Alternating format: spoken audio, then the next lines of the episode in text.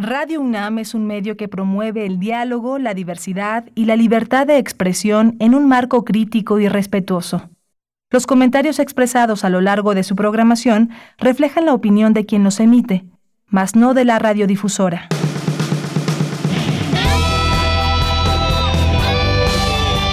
Prisma RU.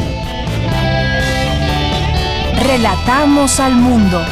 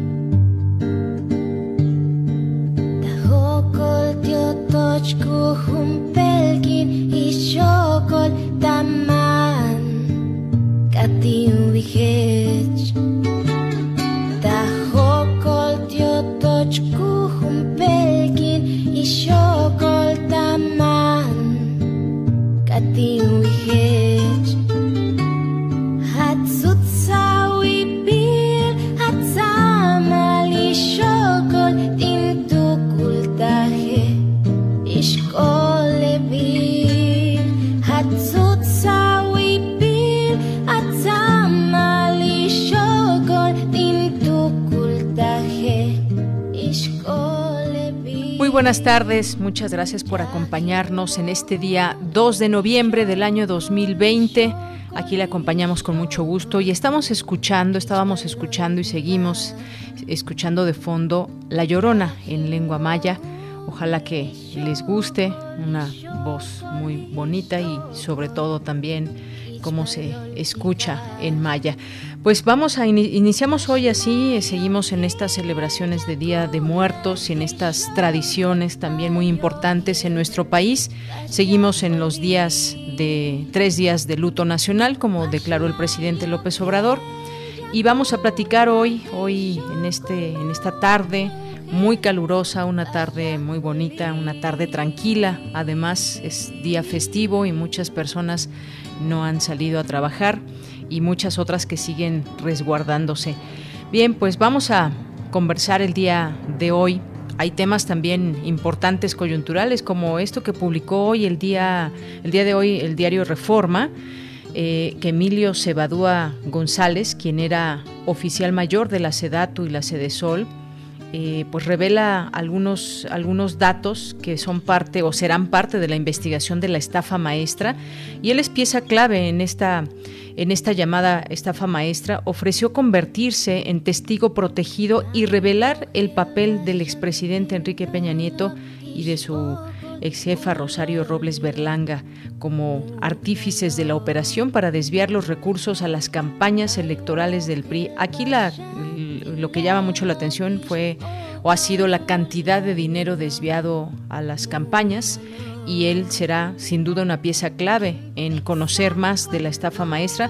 Así que platicaremos con Nayeli Roldán, que es periodista en Animal Político y es coautora del reportaje La estafa maestra, que pues sin duda ha seguido muy de cerca todo esto y conversaremos con ella sobre este tema muy importante en el tema de seguir el dinero, temas de corrupción y temas de de este asunto de las empresas fantasma también.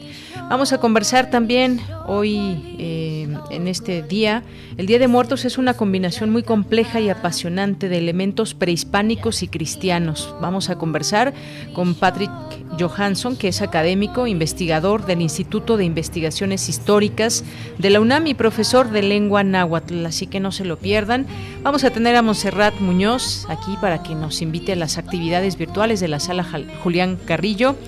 También vamos a conversar más adelante, vamos a tener una invitación al Seminario Internacional de Migración en los albores del siglo XXI.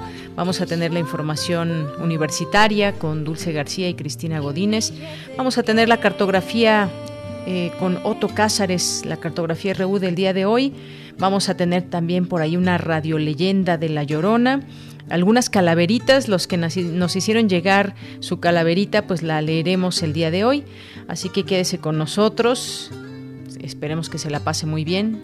y sea parte de la sintonía de este programa. Recuerden que nuestras redes sociales están dispuestas para todos ustedes, que son arroba PrismaRU en Twitter, PrismaRU en Facebook. Y pues ahí agradecemos todos sus mensajes. Si quieren mandar alguna calaverita, pues también hoy es recibida para, para leerla. Y saludo a mis compañeros allá en cabina, a Socorro Montes en los controles técnicos, a eh, Rodrigo Aguilar en la en la producción, a Denis Licea en la asistencia y les saluda Deyanira Morán aquí a través de estos micrófonos. Muchas gracias por acompañarnos en las frecuencias de la, de la universidad, las frecuencias radiofónicas que son 860 de AM y 96.1 de FM. Pues gracias por su sintonía y desde aquí relatamos al mundo. Relatamos al mundo. Relatamos al mundo.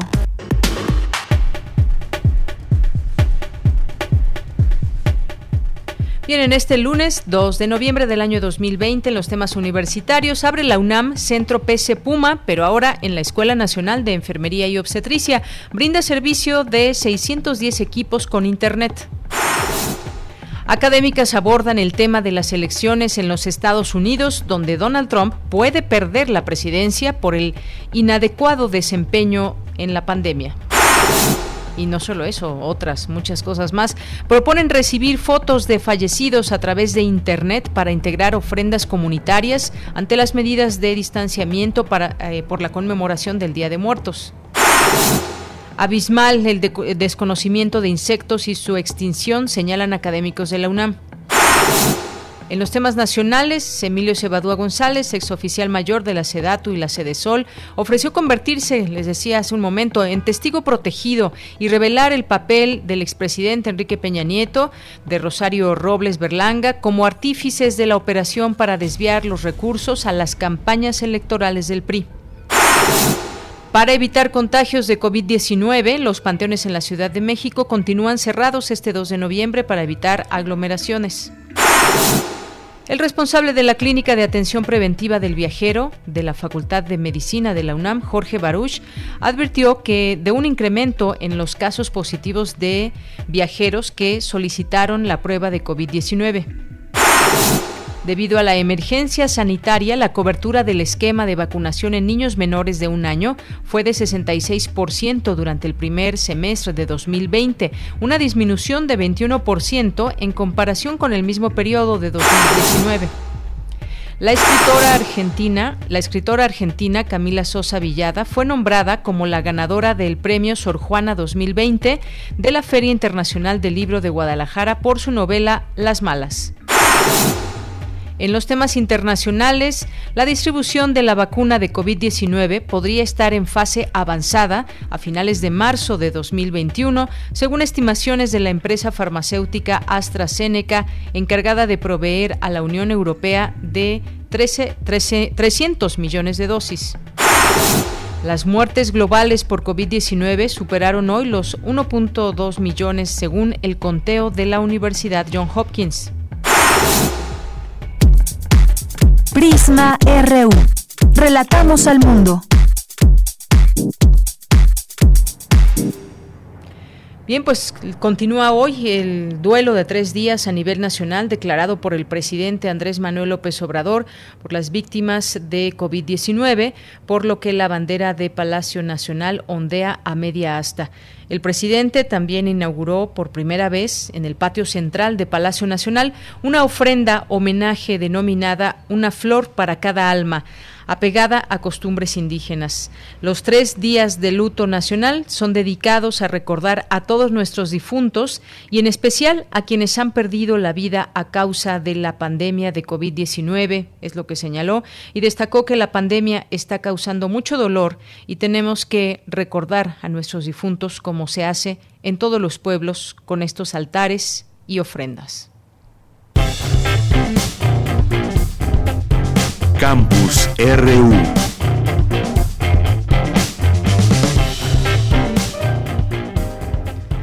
Bien, es la una de la tarde con 14 minutos y entramos a nuestro campus universitario. Proponen recibir fotos de fallecidos a través de Internet para integrar ofrendas comunitarias ante las medidas de distanciamiento por la conmemoración del Día de Muertos. Mi compañera Dulce García nos preparó la siguiente información.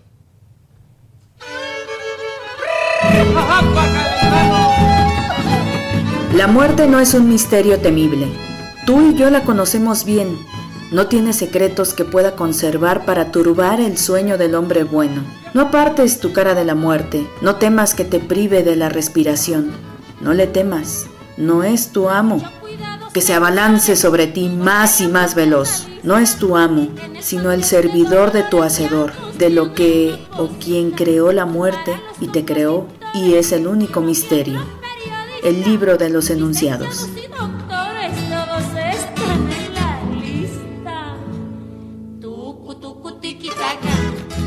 Durante siglos el Día de Muertos ha permitido a los mexicanos sobrellevar sus duelos por las pérdidas de familiares, amigos y demás seres queridos. Con el paso del tiempo esta tradición fue adquiriendo mayor importancia y creatividad, sobre todo en un país donde todos los días es Día de Muertas, donde ocurre un homicidio doloso cada 23 minutos, en su mayoría a causa del crimen organizado contexto al cual vinieron a sumarse los decesos por la pandemia de COVID-19. Sin embargo, la recomendación fue conmemorarlo en casa, sí, con el pan de muerto y la ofrenda, pero también con el anhelo del abrazo, de un pésame. En México la muerte es cuestión de risa y hasta motivo de fiesta. Esta característica de la idiosincrasia mexicana es un estandarte de identidad.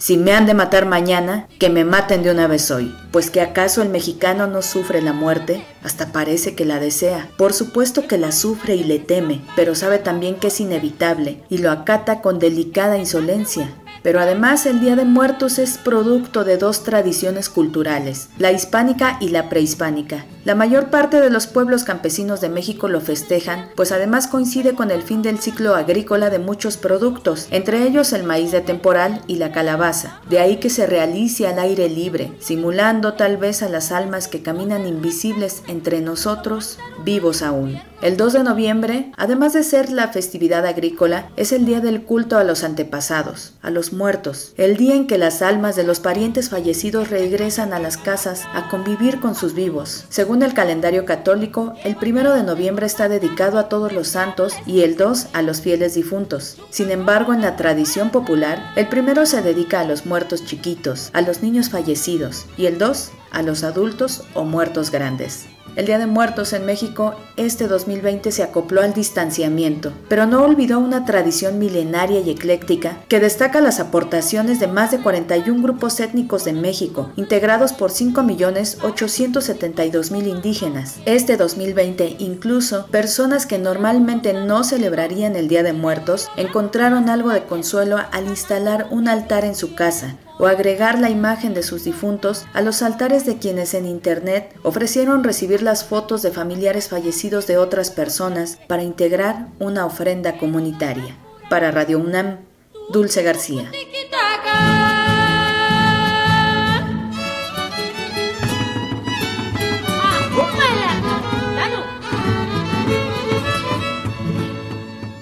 Bien, pues muchas gracias Dulce García por esta por esta nota. Nos vamos ahora con Cristina Godínez en la Escuela Nacional de Enfermería y Obstetricia.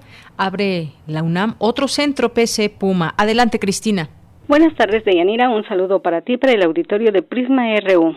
El proyecto de centros PC Puma de la UNAM crece a buen ritmo con la finalidad de que la Universidad Nacional continúe dotando a su comunidad de las herramientas tecnológicas como computadoras e Internet indispensables para continuar la enseñanza. Rosa Amarilis Zárate Grajales, directora de la ENEO, destacó que la comunidad de enfermería, integrada por 3.500 estudiantes de pregrado y 2.500 en el sistema de universidad abierta, del 10 al 15% carece de acceso a un equipo de cómputo, ya que lo comparten con otros miembros de la familia o tienen limitaciones en su conexión a Internet por lo que para atender esa problemática, esta escuela reconvirtió la biblioteca Graciela Arroyo de Cordero en un centro PC Puma con equipos, internet, escritorios con acrílicos separados uno del otro para guardar la distancia entre los usuarios, a fin de cumplir con las medidas sanitarias y garantizar su salud y la del personal que ahí labora. Escuchemos a la directora. se decide a partir de la adquisición que ya teníamos de equipos PC Puma en la escuela, ponerlos a disposición de los estudiantes. Y no solo los estudiantes de la ENEU, sino también de las zonas aledañas. Está la Facultad de Artes y Diseño, está la Preparatoria 5, la Prepa 1, ¿no? Hay, hay un sinfín, o bien de aquellos que vivan por esa zona. Zárate Grajales describió que en una planta de la biblioteca hay 30 espacios y en la segunda 32, de tal manera que pueden trabajar simultáneamente 62 personas. La directora indicó que quienes requieren los servicios pueden ingresar a la página electrónica https deceneo.unam.mx, esto para que hagan su cita. Después de hacer su cita, tiene un QR que puede guardar en su teléfono inteligente y en el caso de que no tuviera esa posibilidad puede llegar a la escuela y imprimir su código QR con ese código él solicita su, Chromebook o su iPad. Hay ciertos requisitos sanitarios. Tienen que llegar con, eh, con cubrebocas obligatorio. Tienen que pasar el filtro sanitario donde se le hace un cuestionario breve para ver si no tiene riesgo o no ha estado en contacto con personas COVID. El servicio se ofrece de lunes a viernes de 8 a 17 horas. Dianira, este es el reporte. Buenas tardes. Gracias, Cristina. Muy buenas tardes. Porque tu opinión es importante, síguenos en nuestras redes sociales, en Facebook como Prisma RU y en Twitter como arroba PrismaRU. Es la una de la tarde con 21 minutos. Les decía al inicio de este informativo que tendríamos esta conversación con Nayeli Roldán para hablar de este tema, este tema coyuntural y ese tema que pues podría arrojar más datos a esta investigación de la estafa maestra. Ya es en la línea telefónica, les digo, Nayeli Roldán, periodista en Animal Político, coautora del reportaje La estafa maestra. ¿Cómo estás, Nayeli? Muy buenas tardes. ¿Qué tal? Muy buenas tardes a ti y al auditorio. Gracias, eh, Nayeli. Pues eh, como sabemos ahora, pues el exoficial mayor de la Sedesol y la Sedatu, Emilio Cebadúa, acudió ante la FGR para ofrecer detalles del desvío de más de 5 mil millones de pesos que fueron utilizados presuntamente en campañas del PRI, de acuerdo con una nota que sale hoy publicada en el diario Reforma. Y bueno, pues tú has llevado muy de cerca este caso, has investigado como periodista mucho de lo que tiene que ver ligado a esta estafa maestra. Pues cuéntanos esto qué significaría, eh, qué podría revelar, cómo lo ves tú con respecto a tus investigaciones. Muchísimas gracias. Bueno, primero hay que eh, recordarle al auditorio lo que significa, lo que es la estafa maestra y esto es eh, que 11 dependencias del gobierno, incluyendo la Sol y la SEDATU, que eran dirigidas por eh, Rosario Robles en el sexenio pasado, pero también otras dependencias como Pemex, como la CEP, como la Secretaría de Comunicaciones y Transportes, hasta el INEA, por ejemplo, hicieron convenios con ocho universidades públicas para hacer supuestos servicios. Sin embargo, las universidades subcontrataban a empresas que nosotros eh, comprobamos que eran ilegales e incluso fantasma. Eh, y luego, em, la única persona en este momento que está enfrentando un proceso judicial al respecto, pues es Rosario Robles. Eh, sin embargo, estamos hablando de un sistema de corrupción que involucra a más de una centena de exfuncionarios públicos. Emilio Cebadúa era el oficial mayor, un puesto sumamente importante en cualquier dependencia de gobierno. Básicamente es el segundo a bordo de una, una Secretaría de Estado y además es el encargado del dinero, de eh, la distribución de los recursos dentro de una secretaría, eso es el oficial mayor o era el oficial mayor. Ese puesto fue ocupado por Emilio Cebadúa tanto en la Sede Sol como en la Secretaría de Desarrollo Urbano, en la SEDATU. Eh, él, eh, sin duda, es una parte fundamental en toda la trama porque sin su aval, sin su firma, sin sus eh, colaboradores que le, le respondían a él directamente, no hubiera podido, no hubiera podido ser posible la salida de los recursos públicos de ambas dependencias. Eh, efectivamente, él no solamente daba la salida de los recursos, sino incluso firmó eh, convenios con la Universidad de Morelos y la del Estado de México, cuando estaba en la oficialía mayor en la sede Sol. Esos primeros convenios dieron, dieron entrada al resto de convenios en la dependencia y mediante la eh, mediante los cuales pues salieron miles de recursos públicos. Entonces, por supuesto que él debe de tener suficiente información, bastante información.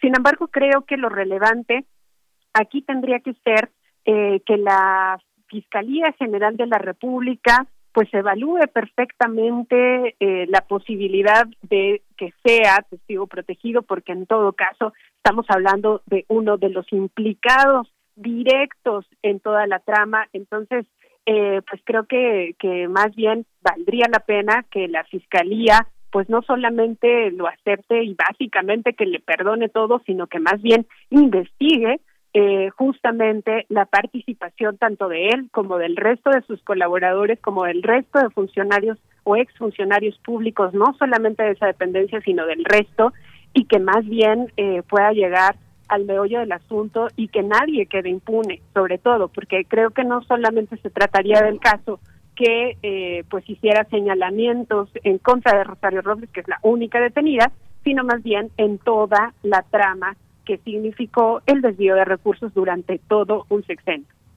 Efectivamente, Nayeli, y además, eh, pues esto que mencionas, cómo, cómo se hizo esta estafa maestra, el convenio con las universidades en su momento, que también, bueno, que ustedes revelaron a través de estos trabajos periodísticos, y también pues lo que llama la atención aquí es eh, pues los miles de millones de pesos utilizados en esta en esta estafa maestra miles de recursos públicos.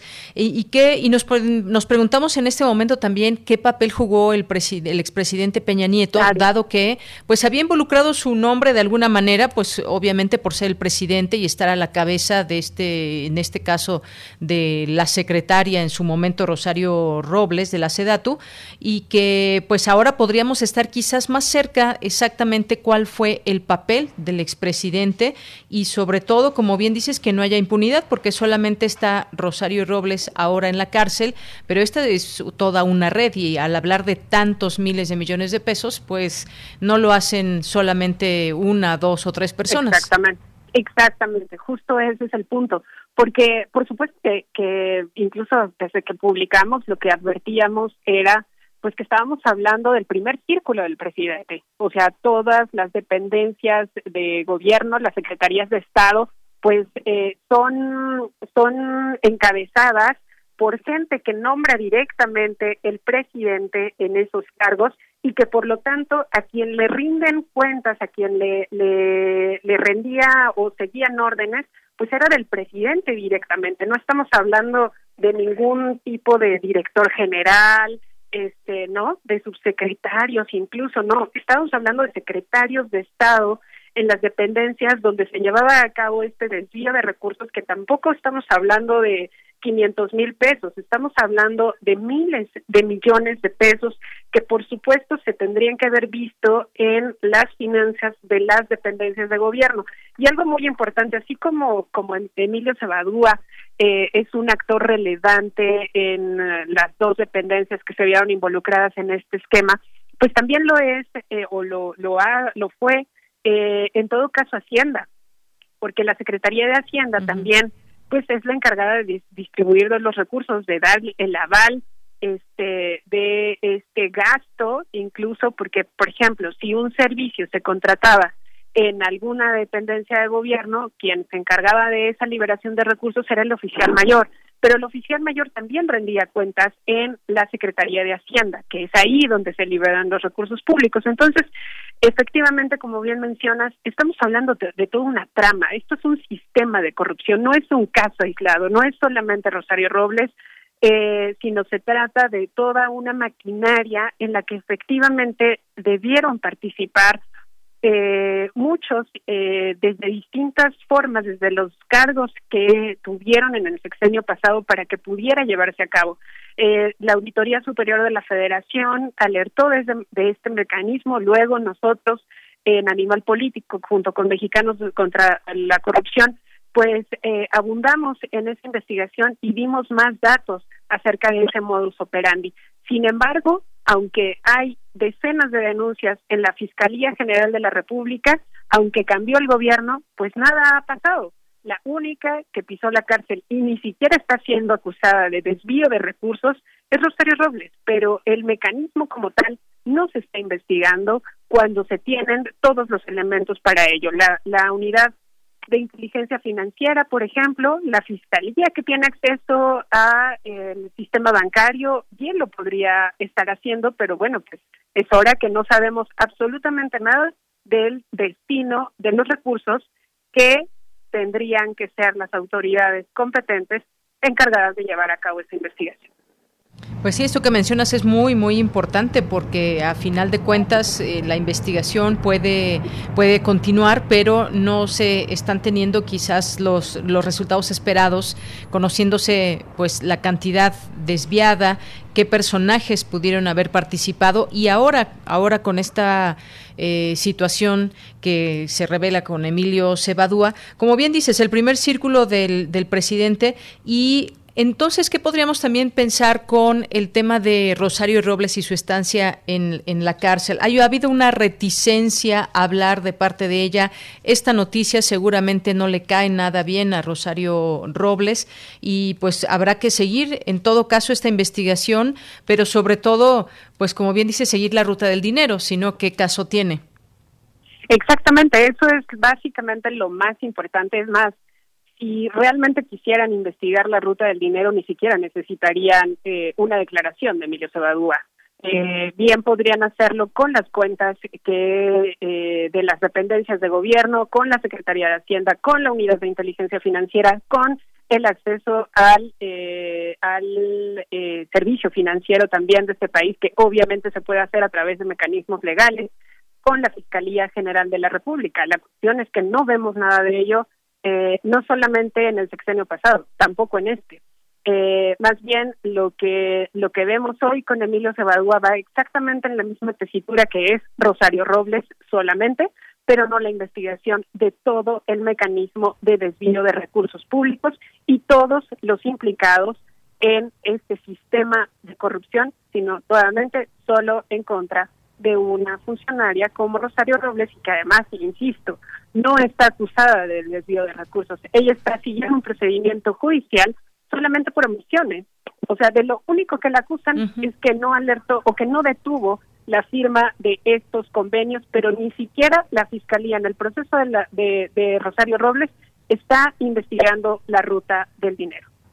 Efectivamente, esa es la parte importante que hay que destacar. E incluso ahora pues está eh, comparando el caso de, de, Emilio Cebadúa con el caso de Emilio Lozoya de Pemex, porque pues eh, acudió a la FGR y solicita ser beneficiario del criterio de oportunidad, misma de la que goza el exdirector de Pemex, Emilio Lozoya. Exactamente, y entonces aquí lo que nos tendríamos que estar preguntando es, pues, la fiscalía eh, que, cuáles son los elementos que le impiden justamente llevar a cabo estas investigaciones cuando pues jurídicamente tiene las facultades, cuando tiene los instrumentos y cuando incluso, por ejemplo, en el caso de Emilio Lozoya, muchas de las cosas que dice en esta declaración que se filtró a los medios, pues muchas de esas cosas fueron reveladas periodísticamente eh, habían elementos o la denuncia por lo menos pública ya estaba este y no vemos hasta el momento o no la fiscalía no nos ha demostrado pues cuáles son los las pruebas o aquellas cosas que solamente tendría Emilio Lozoya para que realmente le, le pudieran dar este tratamiento de testigo protegido y creo que lo mismo va a aplicar con Emilio Cebadúa. Eh, ¿Qué realmente podría aportar él en la investigación?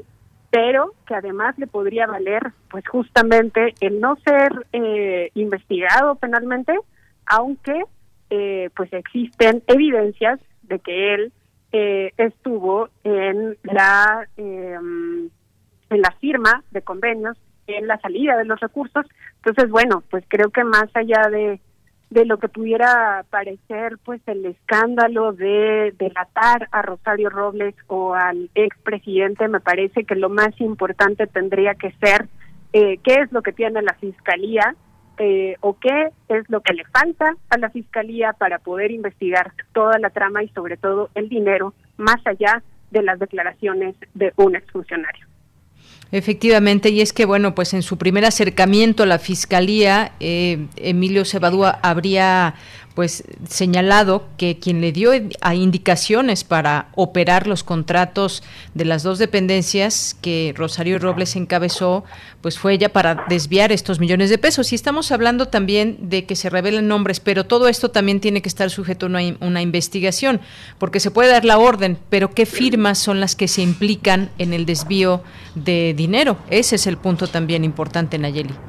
Exactamente. Eh, lo fundamental, insisto, es que realmente la fiscalía eh, investigue tal cual el dinero nada más y pues de eso no hemos eh, visto ninguna señal, ni siquiera en el único proceso que existe abierto, que en este caso es de Rosario Robles, que la mantiene en la cárcel incluso eh, por una acusación que tampoco este, está prevista para que para que esté en prisión en este momento eh, entonces, eh, creo que lo que necesitamos es justo eh, pues que las autoridades puedan investigar el dinero, que es lo que nos importa, el dinero público que es de todos y que podamos saber dónde terminó y, y obviamente eh, estableciendo eh, las responsabilidades en todo caso, si es que se hubiesen cometido delitos, pero, insisto, eh, tendría que ser hacia todos los implicados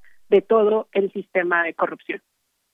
Efectivamente, bueno, pues ya veremos qué sigue sucediendo en esta investigación y sobre todo ahora también con estas declaraciones, porque pues uno de los discursos del presidente es que se acabe con la corrupción y acabar la corrupción también es que pues se hagan las investigaciones adecuadas y conocer las rutas del dinero y pues de ser posible recuperarlo porque pues tampoco sabemos hasta dónde y hasta qué bolsillos haya llegado, cómo se repartió, a qué campañas. Es decir, faltan todavía desenmarañar toda esta madeja. Absolutamente, absolutamente y creo que esa tendrá que ser la, prioridad eh, si realmente, como dices, se quiere combatir la corrupción. Bien, pues estaremos ahí eh, muy atentos a todo esto. Por lo pronto, Nayeli, muchísimas gracias por estar con nosotros aquí en Prisma RU de Radio UNAM. Muchísimas gracias a ti, saludos al auditorio. Gracias, buenas tardes. Buenas tardes. Bien, pues fue Nayeli Roldán, periodista en Animal Político, coautora del reportaje La estafa maestra. Pues ahí quedan estas, eh, estos análisis que nos hace la periodista que ha seguido muy de cerca todo esto. Hay una ruta o debe haber una ruta del dinero, eh, debe haber una ruta también de toda esta red de personas implicadas y aún sin la necesidad que venga a decir Emilio Cebadúa, exoficial mayor, con Rosario Robles, pues la investigación tendría que seguir confiamos y queremos confiar como, como ciudadanos que se están llevando a cabo las investigaciones pertinentes que en su momento pues revelarán todo este entramado. Ojalá que sea así. Por lo pronto, pues ahí, ahí está hoy esta eh, información que ha sido muy importante a nivel nacional que pues se da a conocer hoy a través del diario Reforma. Continuamos. Prisma RU. Relatamos al mundo.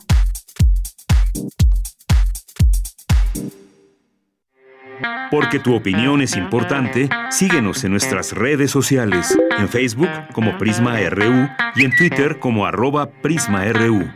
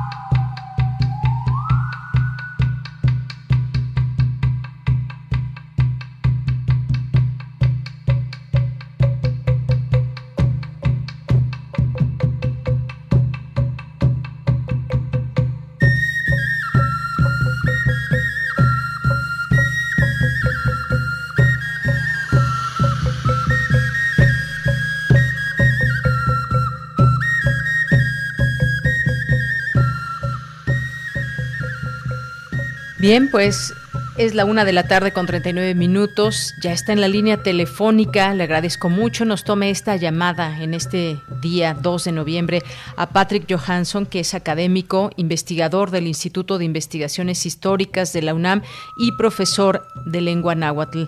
¿Qué tal, doctor? ¿Cómo está? Muy buenas tardes. Muy buenas tardes, señora. ¿Cómo están? ¿Bien? Muy bien, muchas gracias. Pues gracias por aceptar esta invitación y hablemos del Día de Muertos, que es una combinación muy compleja y al mismo tiempo apasionante de elementos prehispánicos y cristianos. Así que, doctor, pues me gustaría que nos platicara al, auditorio también, pues las maneras en cómo, cómo el difunto es, es recordado en la temática etimológica, eh, cómo, cómo se dan estas ceremonias y qué es eh, todo este significado que se tiene. Sí, bueno, yo creo que sí, es un, un tema interesantísimo, eh, un encuentro ya que estamos eh, celebrando este encuentro de dos mundos en estos 500 años del encuentro con los españoles, ¿no?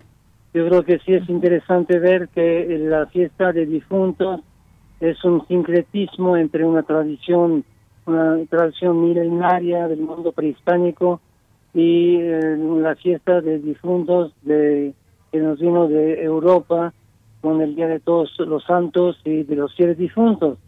Ahora, hay que pensar que había una fiesta de difuntos en el mundo prehispánico.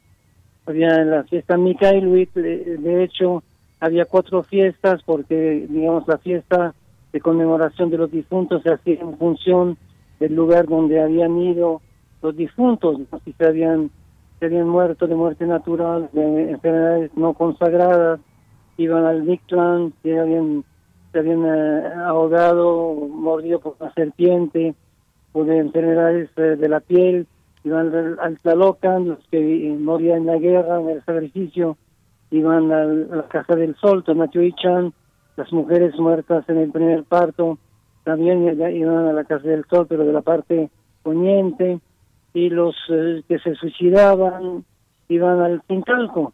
Entonces, eh, lo que fue, digamos, retenido por los españoles, porque cuando llegan quieren imponer, evidentemente, su forma de celebrar los días de, de todos los santos y los fieles difuntos, pero se topan con una gran tradición indígena milenaria, muy, digamos, resistente, digamos, y, rica en su manera de llevarla a cabo y tienen que negociar, ¿eh? yo digo negociar porque es evidente que no podían extirpar esta tradición tan eh, importante en el mundo prehispánico.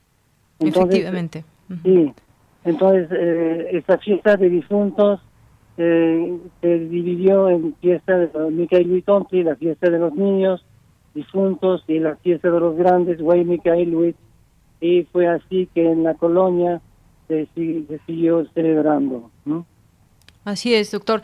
Eh, bueno, esos eh, días de muertos en el mundo náhuatl prehispánico que nos está centrando y que nos habla usted de estos lugares de la muerte, el Mictlán, Tlalocan, eh, Tonatiuh Sincalco.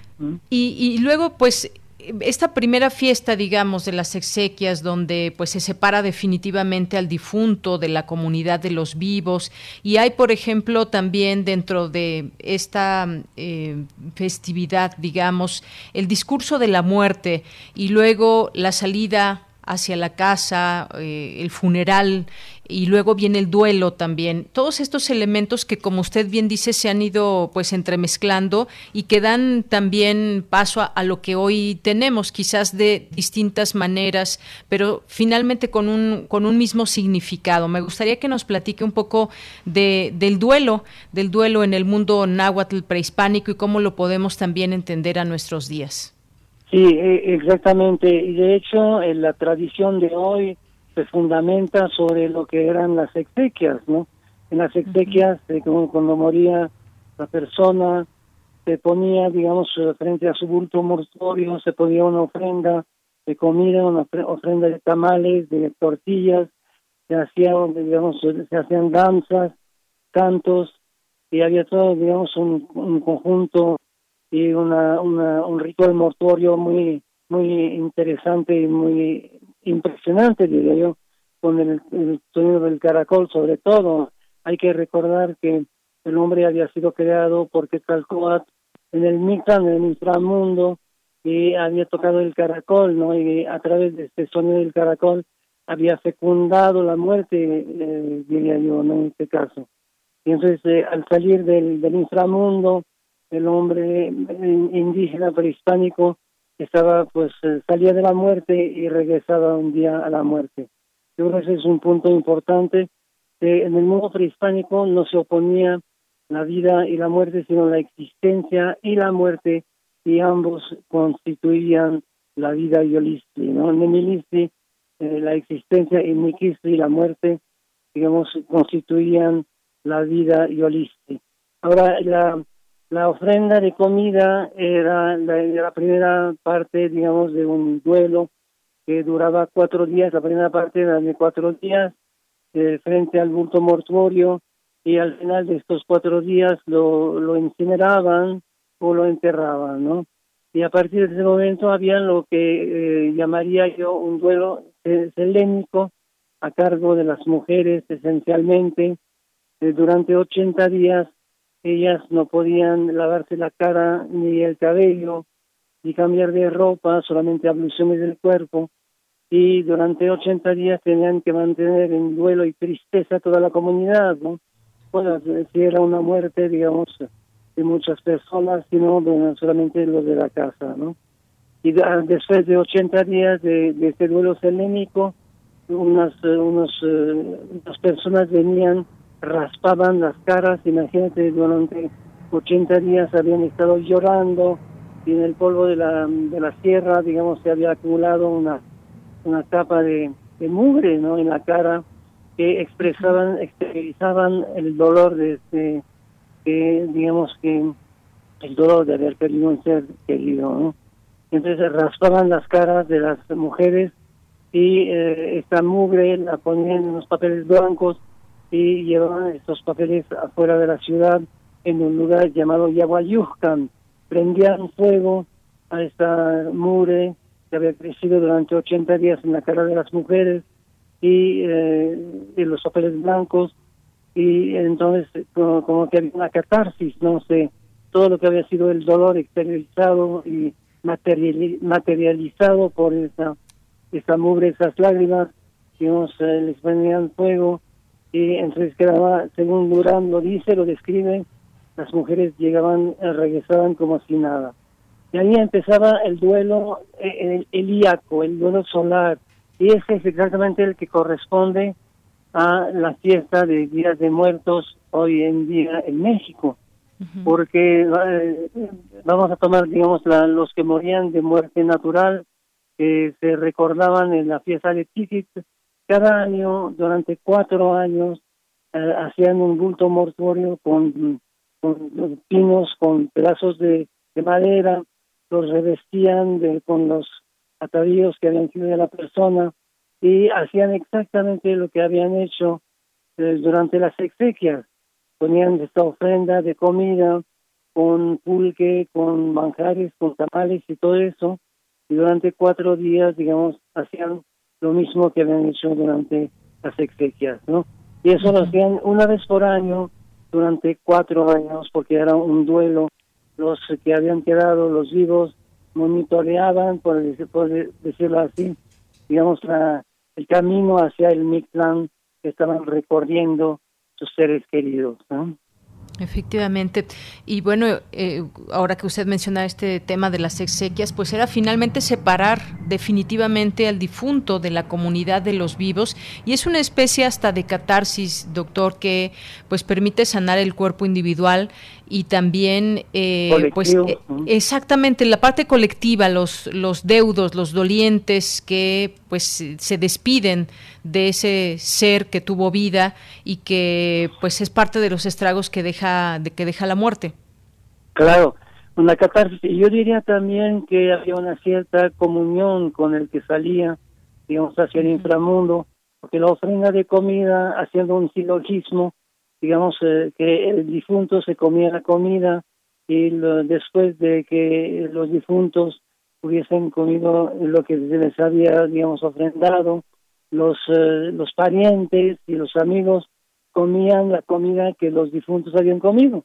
Hoy de hecho se dice que cuando uno come comida ofrendada en los altares, ya no sabe a nada, ya no huele a nada, porque digamos la esencia de las, eh, digamos, la consumió eh, los, eh, los difuntos, ¿no? Los difuntos que vinieron. Que vinieron, exactamente. Yo diría que había una especie de comunión entre los vivos y los difuntos, ¿no? En este caso a través de la comida. Así es. Y algo que también trasciende hasta nuestros días y es el discurso, el discurso de la muerte y que genera también pues una em, pues una posibilidad también como parte de esa de esa catarsis que puede dirigirse al difunto eh, quien era en vida y que también pues es importante en, en estas ceremonias digamos el hecho de recordarlo y el que exista un discurso en, en su lecho de muerte en su lecho de muerte de hecho eh, y eso todavía eh, permanece digamos, eh, mientras el, el difunto no, se ha ido, no ha, no ha sido llevado al cementerio, se despiden, digamos, eh, por mucho que esté muerto, se despiden los amigos y los parientes de él, ¿no? Y hay este huevo de estas palabras bellísimas que despiden al difunto, y luego también el canto, porque eso es un punto muy importante, todo parece indicar que los cantos mortuorios contenían de cierto modo un, aspecto anímico de la persona que se había ido, sobre todo si se trataba de, reyes y de personas muy importantes, por ejemplo el canto de Nezahualcóyotl con Nezahualcóyotl Iquic, a través de ese canto eh, traían de nuevo a la, a la vida, porque realmente el difunto participaba las actividades de la comunidad, no hay que olvidar, había una relación muy distinta en el mundo prehispánico de los seres vivos con los difuntos, porque esos eran convocados en contextos de cosecha, de siembra, de guerra y de, digamos, de, todo lo que la comunidad, digamos, estaba realizando, ¿no? Entonces sí, el, digamos, el canto, la palabra, como que el, recuerdo, ¿no? El, que estaba dentro de los cantos y de las palabras de la memoria era importantísimo, ¿no? Efectivamente. Y usted habla del canto y también está el llanto. El llanto también muy importante eh, en estas ceremonias. Muy importante el choquistli en náhuatl, ¿no? Y el, las lamentaciones, el, canto de Tlaucolcuicac, el canto de lamentación y el llanto. Eh, lo que sí era importante también es, eh, digamos, canalizar tanto la fuerza emotiva del dolor y la fuerza emotiva también de la alegría porque lo que vemos también hoy en día que difiere muchísimo de la muerte en Europa es que también eh, vemos todavía esto en los panteones, ¿no? O sea, un llanto ciertamente porque se recuerda a los seres queridos que se han ido, pero también hay mariachis, hay, hay canciones, hay alegría, hay risa, hay mucho colorido y aromas de manjares y todo eso yo creo que en los panteones de México todavía hoy en día como lo ha visto también en el mundo precolombino, la alegría, digamos, revive un poco el dolor de la muerte, ¿no? Efectivamente, doctor. Pues todo es importante, todo esto es importante conocerlo, saber cómo, cómo se celebraba, cómo hacían estas, eh, eh, pues todos estos elementos que se juntaban en torno a la muerte y el culto indígena a los muertos, justamente todo esto que usted nos platica, ya prohibido por los eh, frailes en su versión pagana y las fiestas cristianas de, difunto, de difuntos que se van fundiendo con el tiempo y que generaron pues poco a poco la típica fiesta mexicana del Día de Muertos que conocemos el día de hoy. Así es, eh, sincrética, ¿no? Desde, desde los primeros momentos eh, tenemos descripciones de la fiesta de muertos por Diego Durán y realmente eh, viendo esa descripción es prácticamente lo que se está haciendo hoy en día. Es decir, que Durán se dio cuenta de que evidentemente en esta negociación de, la, de los eh, rituales que había que, bueno, algunos que había que extirpar y otros que no se podían desbancar, entonces que había que conservar, pues eh, es evidente que esta, esta muerte prehispánica sigue todavía en los rituales que se hacen hoy en día, sobre todo el Día de Todos los Santos, que no es el Día de Todos los Santos, sino el Día de los Pequeños, de los Niños Difuntos, ¿no? que lograron imponer los indígenas en el mundo colonial y hasta nuestros días. Bien, pues doctor, me ha dado mucho gusto platicar con usted. Ya nos vamos despidiendo también con esta eh, música de Día de Muertos prehispánica. Muchas gracias por estar con nosotros. Gracias a usted, Yanira. Hasta luego. Hasta luego, un abrazo, doctor. Muy buenas tardes. Pues fue el doctor Patrick Johansson, académico, investigador del Instituto de Investigaciones Históricas de la UNAM y profesor de lengua náhuatl.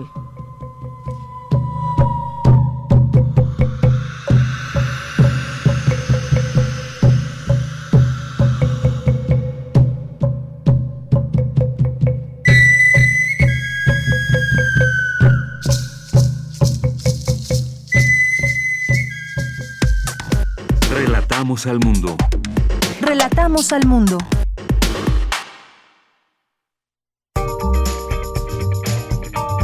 Sala Julián Carrillo presenta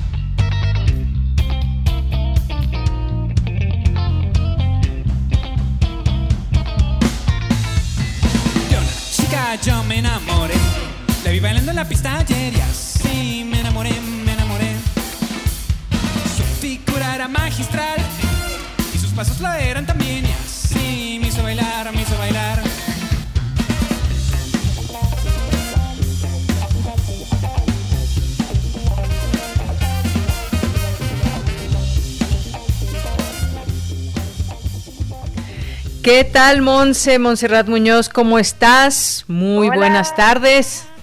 ¿Qué tal? Muy buenas tardes, Deyanira, equipo de Prisma, RU, por supuesto, a todos nuestros asistentes a la sala virtual, Sala Julián Garrillo en Facebook. Búsquenos, síganos, apoyen esta iniciativa cultural desde Radio Universidad. Pues ya saben, lunes les cuento desde el, el altar que armé aquí en mi casa eh, tengo enfrente a mis ancestros, eh, los honro, qué momentos tan complejos para vivir, para crear, para hacer, como ustedes bien saben, nuestra cartelera virtual está también ofreciendo conversaciones con editores, mucha música, por ejemplo la que escuchan en este momento que es Influenzombie del monstruo son los otros y pues gracias a este espacio también conversaremos con ustedes sobre alguna duda, sugerencia, a lo mejor alguna propuesta virtual que se nos ocurra en este momento también hacerles la pregunta, qué es lo que les ha movido de teatro, de danza. Y bueno, pues tendremos también unas reconfiguraciones, ya estábamos dando miércoles de Cine Club, jueves de Ventana Poética, viernes de retransmisiones en intersecciones y conversación en vivo con los músicos invitados. Y bueno, pues en la semana que viene eh, nos complace también tener invitadas, invitados de calidad del mundo editorial. Comenzaremos por el sábado con los otros libros. Esto es una transmisión que ocurrirá a las 7 de la noche. Conduce Héctor Salik, maravilloso también nuestro conductor, produce Andrea Castañeda y entrevistarán a Eva Castañeda, justamente quien eh, su editorial pues es un, su libro, Decir Otro Lugar, y esto es publicaciones de poesía en el margen de leer versos, de conversar directo con los autores. Pueden también eh, vía Facebook solicitar los medios de cuenta bancaria para adquirir alguno de los títulos que, pues, sean de su conveniencia, de su interés. Y también preguntar de viva fuente, ¿no? A los creadores que están siempre al margen y en la tinta y pues dándonos mundos posibles para imaginar en esta pandemia, en este confinamiento, ya casi es noviembre, pero bueno, los otros libros, Tianguis Virtual de la Diversidad Textual, seguir ofreciendo en esta ocasión entrevista con Eva Castañeda. Conéctense, por favor. Y el viernes, este viernes de esta semana, tenemos a una ópera funk. Eh, el concierto que se llevó a cabo en, esa vez en la sala Julián Carrillo fue todo de verdad un show de humo, de espejos, llevaron escenografía, podremos conversar con los chicos de El monstruo son los otros de combinaciones de funky y también con historias urbanas. Ellos tienen toda una cosmovisión sobre una ciudad que justo es la nueva Tenochtitlán, eh, una ficción musical que no sabemos ya si es real, que hablaba de una ciudad emergida aquí en México sobre, sobre un, un temblor. Con eso también se basan para hacer historias, para crear sus vestuarios que son de verdad en colores neón, holográficos. Les pondré una foto para que conozcan y se enteren también sonoramente de la propuesta que, bueno, ya podríamos decir que fue una advertencia en ese momento en la sala Julián Carrillo hace unos años. No pensábamos que iba a ser una realidad tan alterna como la que vivimos ahora y por favor si quieren conectarse a esta paralelidad eh, múltiple y sonora, por favor también sigan al monstruo con nosotros. Y eso es lo que tenemos en la semana, ya se nos acabaron los cursos eh, de oratoria para este año, al parecer que volveremos el siguiente, estén pendientes por favor de Radio Universidad de la sala Julián Carrillo en Facebook y por supuesto todos los lunes con Prisma RU, que bueno, pues siguen levantando los, levantándonos los ánimos, confiesos, y haciéndonos sobrevivir pues a través de todas las festividades que ya hemos pasado, Día de Muertos, cumpleaños, lunes de octubre y bueno, quizás Navidad, quizás Año Nuevo, siempre con ustedes. Así es, Monse. Pues muchas gracias, como siempre, por ese ánimo y esas invitaciones que nos traes aquí a Prisma RU a través de la sala Julián Carrillo, los cursos y demás. Y estaremos pues muy pendientes y atentos a tus siguientes eh, intervenciones, también la música que, que pues bueno, siempre también nos dejas escuchar en este espacio. Así que muchas gracias, Monse. Gracias a todos, los leemos en Twitter. Si han visto algo de radio, de, podcast, de teatro, de danza, alguna película que quieran también próximamente comentar, déjenos la sugerencia en Twitter y en Facebook y los leemos y pronto hacemos una cartelera en conjunto con ustedes. Claro que sí. Muy bien, Monse, pues muchas gracias y un abrazo. Abrazo sonoro, que estés muy bien, Deyanira. Gracias, equipo. Hasta luego, adiós a Montserrat Muñoz.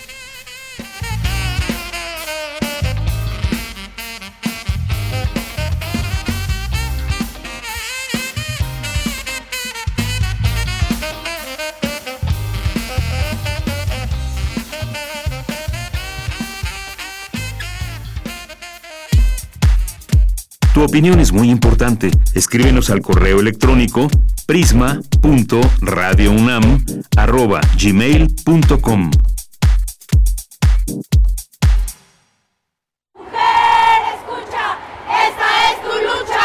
La sociedad está cambiando.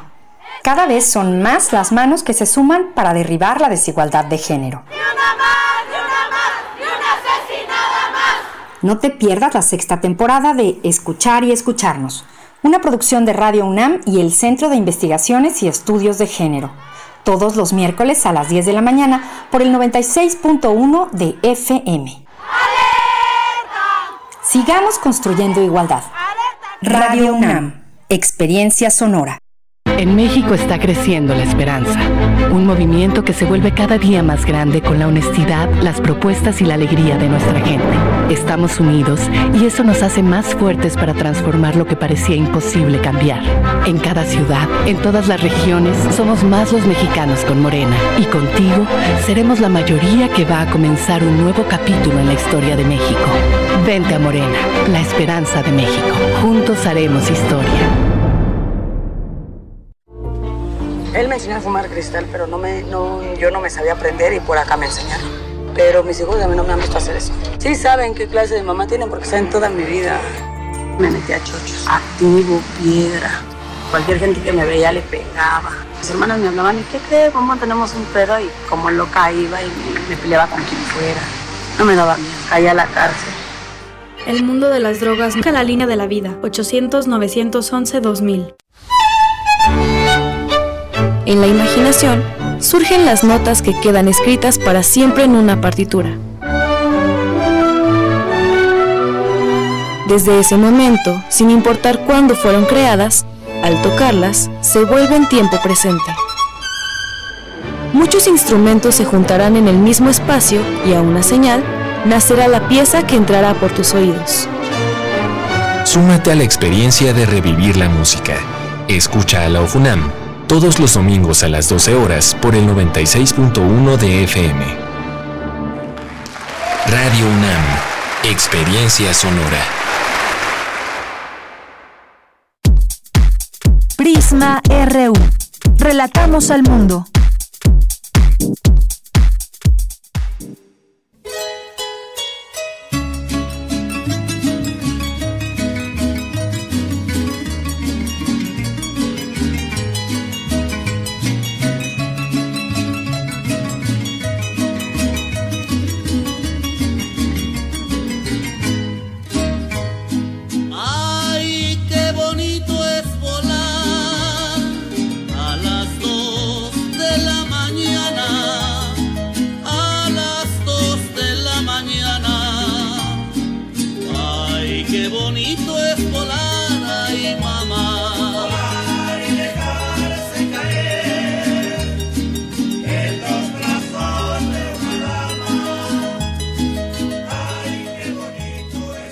Bien, pues estamos de regreso, un poquito más de música. La bruja Tlelhuicani es lo que estamos escuchando ahí de fondo.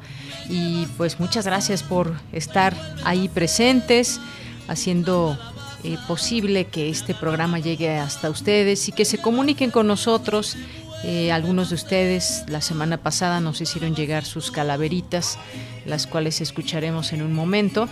Y pues nada nos resta más que seguir disfrutando con ustedes del programa, de la música, de los temas que tenemos preparados para todos ustedes en esta segunda hora de Prisma RU. Pues escuchemos un poquito más de esta música.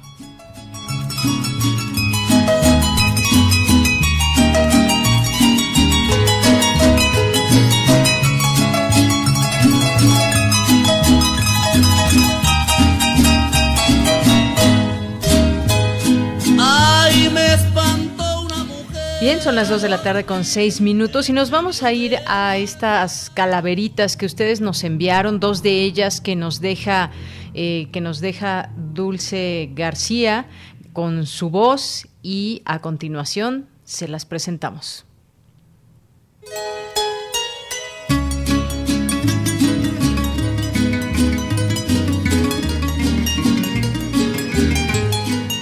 La huesuda muy contenta repelaba y festejaba por los pasillos de Radio UNAM porque a Deyanira Morán por fin se la llevaba al saber que ahí trabajaba y el programa Prisma RU le encantaba. Todo el día fascinada, segura que se la llevaba la conductora y en su reflexión en ultratumba, escuchó el relato del mundo y por el impacto sonoro sucumbió la huesuda ante la preferencia de la audiencia por su voz que a todos cautivaba. La calaca lloraba y divagando en cabina siguió la transmisión. Con asombro, quedó con profunda admiración. César Soto.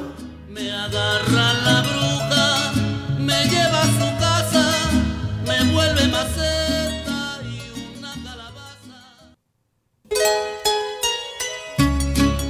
Estaba la calaca muy contenta escuchando la radio, sintonizando el programa universitario Escuchaba a lo lejos un Relatamos al Mundo. Era Prisma RU, lo supo en un segundo. De Deyanira Morán, la calaca ya era fan. Visitar Radio UNAM ya está en su agenda, pues al equipo de Prisma ya le ponen su ofrenda. Hice la gama.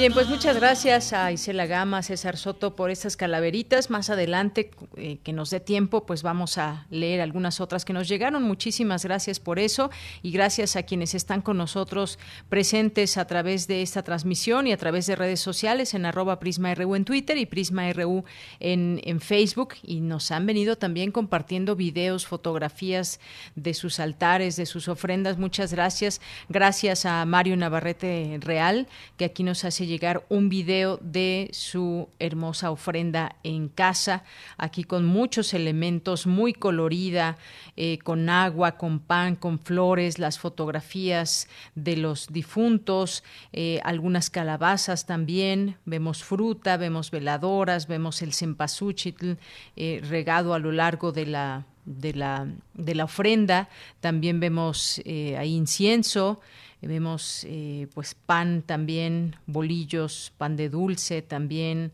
algunas eh, figuras, algunas calaveras con todo y su peinado de flores. Muy bonita esta, este, eh, esta ofrenda que nos manda Mario Navarrete. Muchísimas gracias, Mario, por compartirnos este pequeño lugar de tu casa con esta hermosa ofrenda.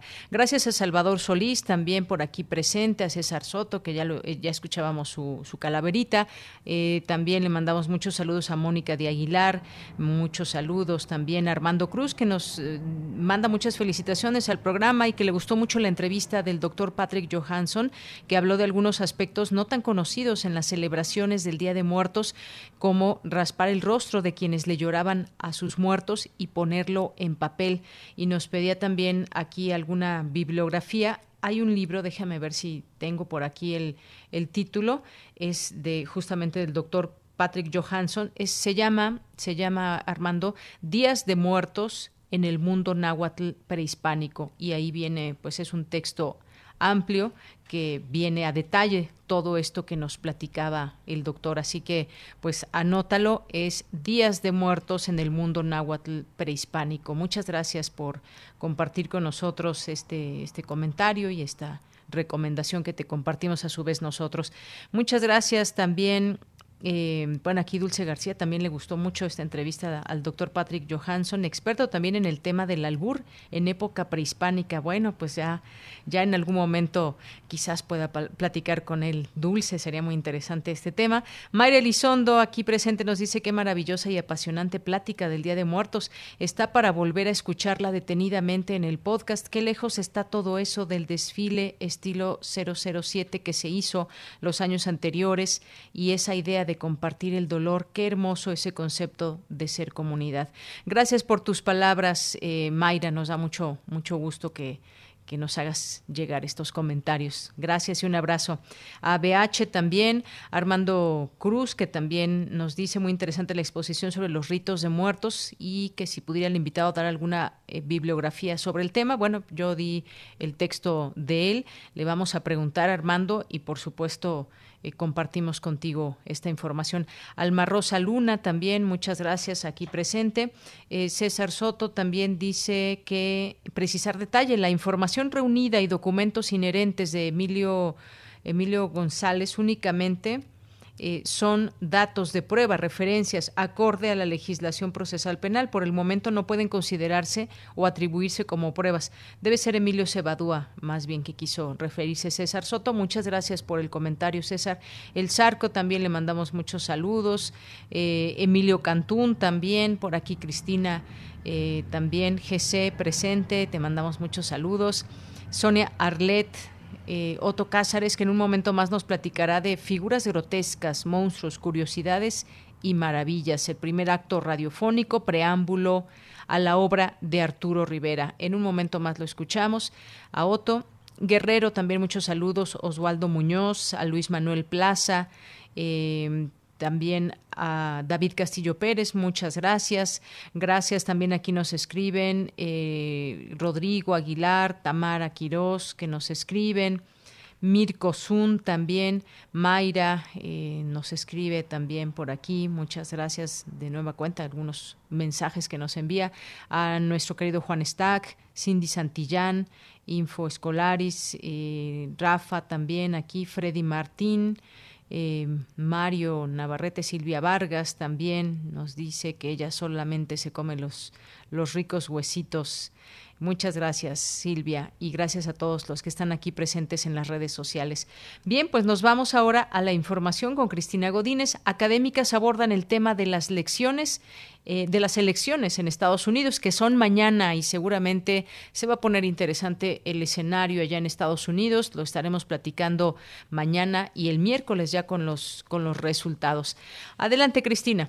Buenas tardes, Deyanira. Un saludo para ti, para el auditorio de Prisma RU. La pandemia por la COVID-19 es un elemento que le podría dar el triunfo a Joe Biden, aspirante a la presidencia de Estados Unidos, frente a Donald Trump, actual mandatario de ese país. Esto por la de su adversario del Partido Demócrata es el Obamacare, aseguró Paz Consuelo Márquez Padilla, del Centro de Investigaciones sobre América del Norte de la UNAM. El especialista recordó que Trump trata de minimizar lo ocurrido con la pandemia en su país, donde ya hay más de 9 millones de casos y 234 mil fallecidos.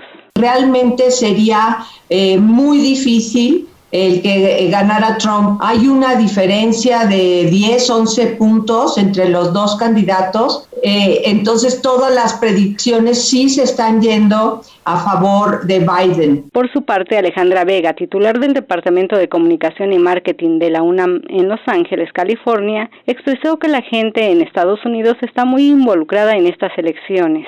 Que nunca habían vivido unas elecciones tan turbulentas como desde que Trump está y la gente está muy dividida, tan violentas y tan polarizadas. Eso es lo principal. El país siempre está dividido entre demócratas y republicanos, rojos y azules, sin embargo, hoy más que nunca la gente se lo toma muy a pecho. La universitaria también se refirió al voto por correo. En ese sentido explicó que todo es muy burocrático porque hay que revisar varios documentos de un paquete, aproximadamente de 30 hojas, para colocar no solo el voto presidencial, sino también de sufragios por gobiernos locales y proposiciones o políticas que se deben implementar.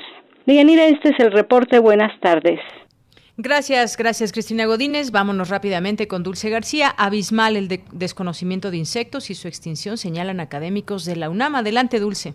Así es, Deyanira. Muy buenas tardes a ti al auditorio de Prisma RU. Los insectos representan de 50 a 60% de la vida del planeta y a pesar de su importancia se desconoce cuántas especies de ellos están extinguiéndose. Y hay que decir que incluso es posible que sus tasas de extinción superen a las de los vertebrados. Así lo consideró el doctor Alejandro Córdoba, investigador del Instituto de a la Agricultura o a la Urbanización. Son algunos de los factores que afectan a dichos insectos. Los insectos yo creo que son más o menos como entre el 50 y el 60% de la vida del planeta y no obstante, a pesar de estas cifras, no sabemos cuántos se están extinguiendo. Y muy seguramente por cómo vemos el, diferentes factores que están estresando al planeta, seguramente las tasas de extinción superan y por mucho a los vertebrados que aquí figuran. Al participar con el tema Extinción masiva de insectos, el siguiente apocalipsis, como parte del ciclo Ciencias desde Ciencias Online, el académico advirtió que el mundo se está colapsando, que estamos entrando en una crisis ambiental sin precedentes. Por su parte, Maya Rocha, investigadora postdoctoral del Instituto de Ecología, mencionó que las libélulas, por ejemplo, en general son resilientes al cambio de uso de suelo. Sin embargo, se ha visto que las especies de mayor tamaño son las grandes perdedoras ante este fenómeno. Los odonatos, las libélulas en general, son bastante resilientes al cambio de uso de suelo. Sin embargo, cuando uno usa las categorías de tamaño, responden mucho mejor al cambio de uso de suelo, explican mucho más. Y en este caso, por ejemplo, aquí podemos ver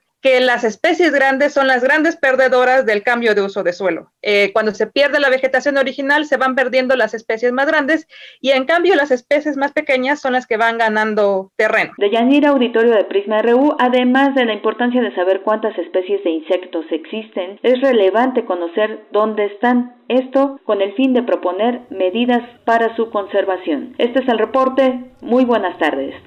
Gracias, Dulce. Muy buenas tardes. Nos vamos ahora a las breves internacionales con Ruth Salazar. Internacional RU.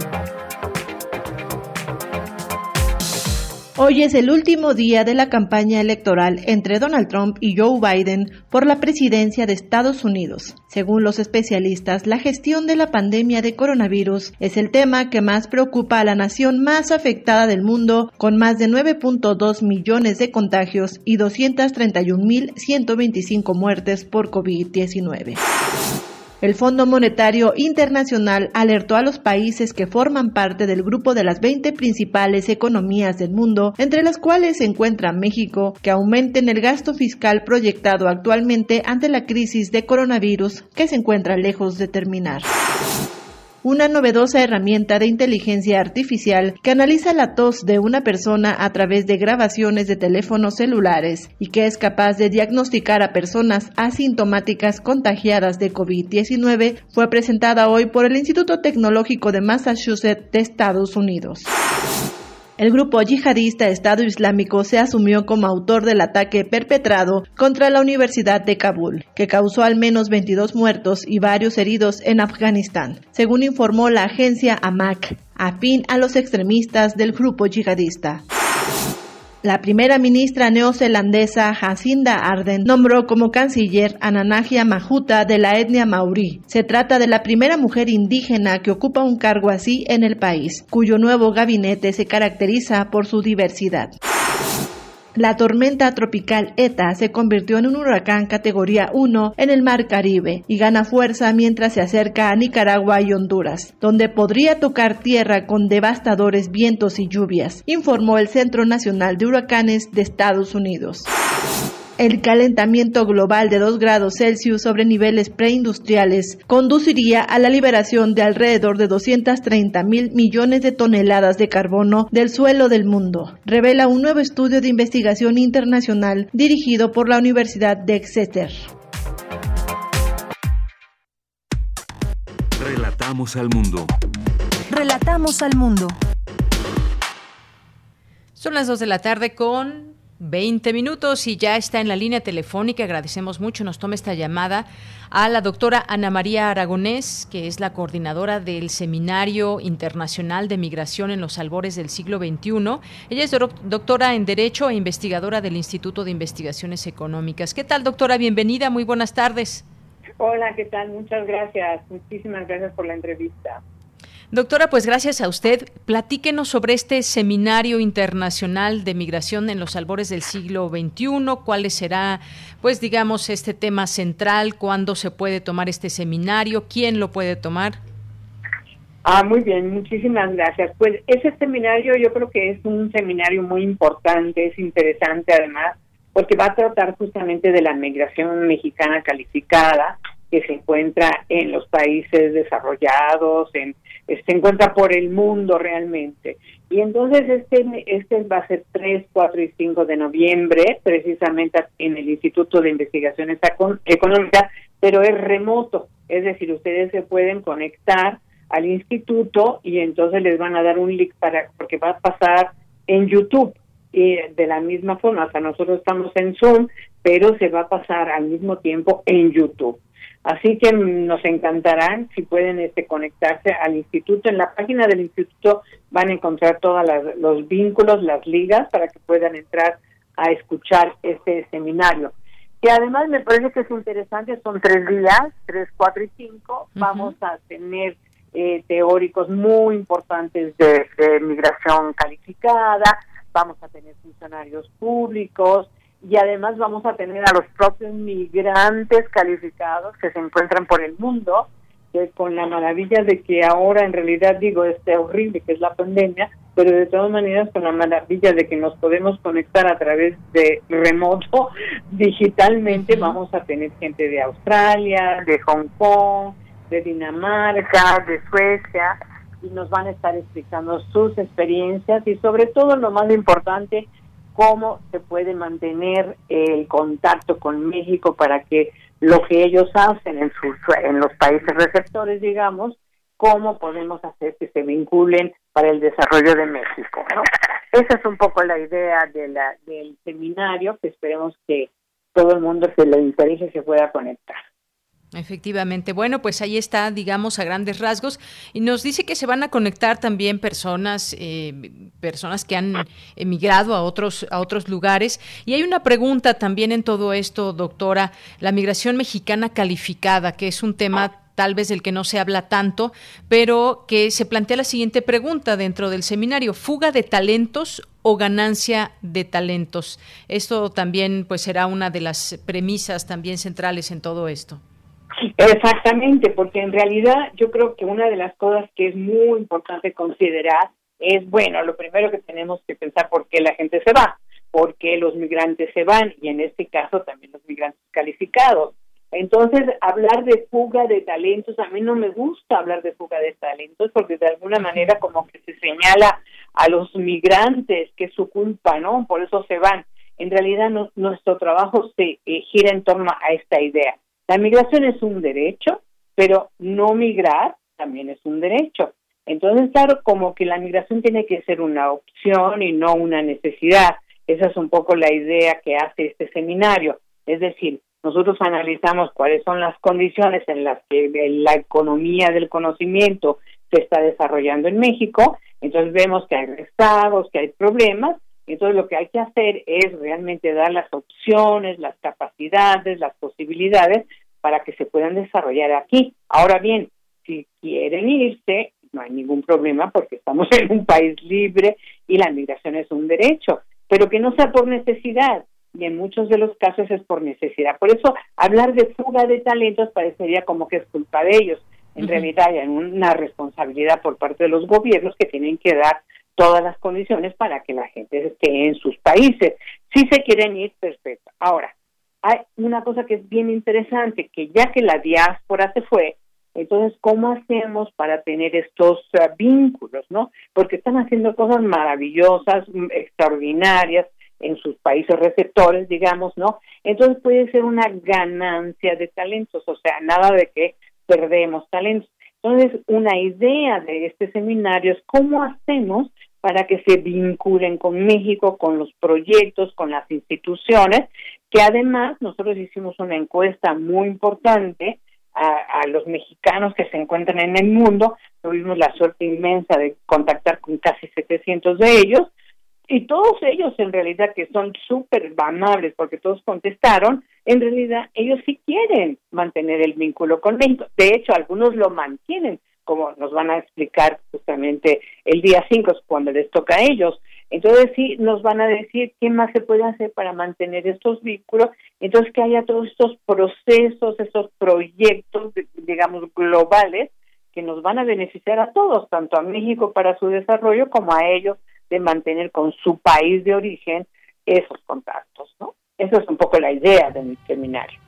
Claro, pues bueno, ahí está esta invitación que se hace, estas eh, premisas centrales que pues se discutirán estos tres días, 3, 4 y 5 de noviembre, mañana, así que pues aún hay espacio de 9 a 2 de la tarde. Y se pueden eh, conectar a través de Zoom, vamos a publicar eso también en nuestras redes sociales para que las personas que quieran quieran ser parte de él, pues puedan, puedan estar conectados. ¿Algo más, alguna recomendación para estos tres días? Son varias horas en las que se va a poder estar en este seminario.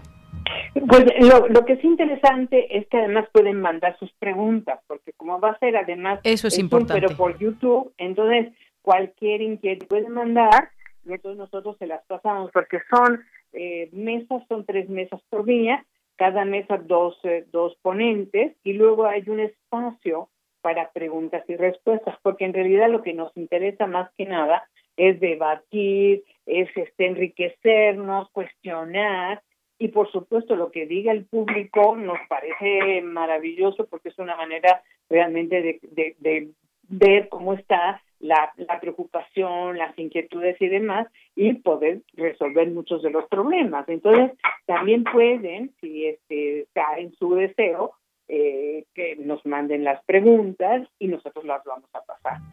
Muy bien, bueno, pues eso es importante también saberlo, que se va a poder tener acceso a preguntarle a los ponentes y que se dé una respuesta.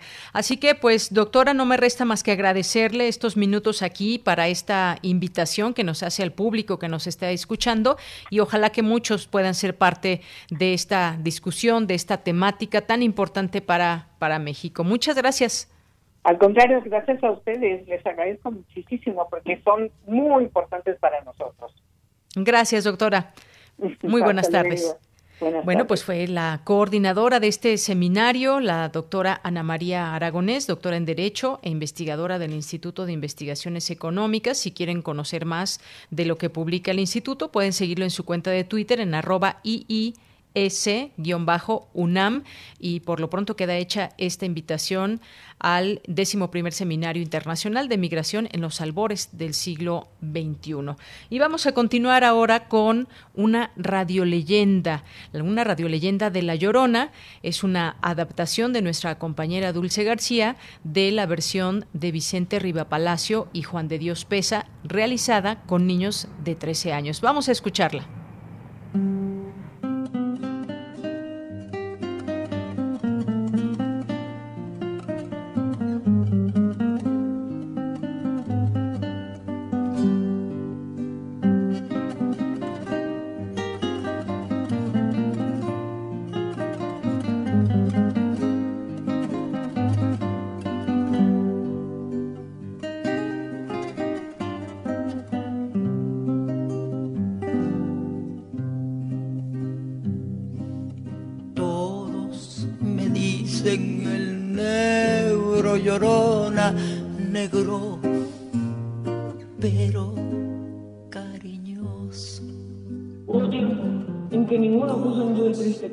Y aunque de diverso modo los curiosos lo narraron, todos estaban conformes en convenio, que sonando en catedral medianoche, desde el más distante barrio de la ciudad, recorría en curso veloz y vago una mujer misteriosa, vestida siempre de blanco, un alma en pena, sujeta por sus enormes pecados a vivir en este mundo, vertiendo gritos y llantos. Yo soy como el chile verde llorona picante, pero sabroso. ¿Qué pasó, compadre? Álzalas que traen premio. ¿Dónde, dónde, compadre? Que yo no veo nada. Pues ya vi que no ves, compadre. Míralo, te caíste en la zanja. No se burle, compadre. Mejor ayúdame a levantarme. ¿Ya oyó, compadre? Por ahí anda chillando alguien. Es que perdió a tus hijos. Estás loco, compadre. Yo no oí nada. Y luego vi a este borracho es uno. Contaban que aquel espectro lanzaba un grito, un gemido tan hondo que el más valiente no le escuchó sin que en tierra cayera de aliento falso.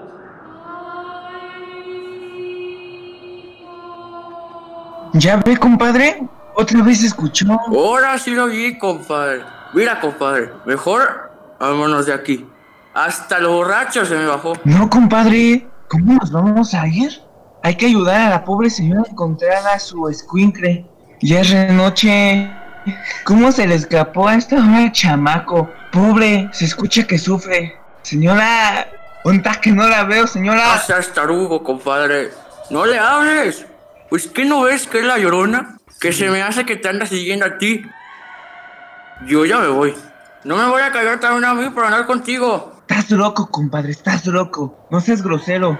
¿Por qué le dices llorona a la señora? Pues porque así mismo le dicen. Pues que no has oído hablar de ella. Dicen que es un alma en pena. Ya cuentos de vieja fodonga. No, compadre. Es la meritita, ¿verdad? Dicen que había una mujer mestiza que tuvo tres hijos con un importante caballero español. Pero no estaban matrimoniados. Uh, compadre. Ya se oye que las cosas salió mal. La fama de su belleza se va veloz dilatando. No, compadre. Si la mujer le pedía y le pedía al hombre el sagrado matrimonio. Pero ¿qué crees que pasó? A veces las personas somos muy crueles. Luego de hartos años de pedirle que formalizaran su relación, la mujer supo que el caballero se había unido con una dama española de clase alta. Pues le dio en toditita la torre a la pobre. Ya me voy, compadre. Aquí quedas tú con la muerta. No seas eso, compadre. Ya te dije que es una pobre señora. Mejor sigue contándome el chisme. Que no es chisme, compadre. No se espante, compadre. Pero atrásito de usted. Suelta mi compadre. Él no tiene la culpa de lo que a ti te pasó. Él no fue el que hizo que tú ahogaras a tus hijos y luego a ti. Él no fue el que se casó con otro. Él no. Compadre. Compadre, reacciona, por favor. Despierta. Compadre. ¿Dónde está? Es horrible. Tiene la cara podrida. Y me agarró de la cabeza. Ay, compadre, ya cálmese. Lo que pasa es que se cayó de lo borracho que anda. No, yo la vi. A la llorona. La vi. Me tocó. Al llorona, compadre. Dios mío. ¿Es verdad que existes? Yo nomás me quería cuentear a mi compadre.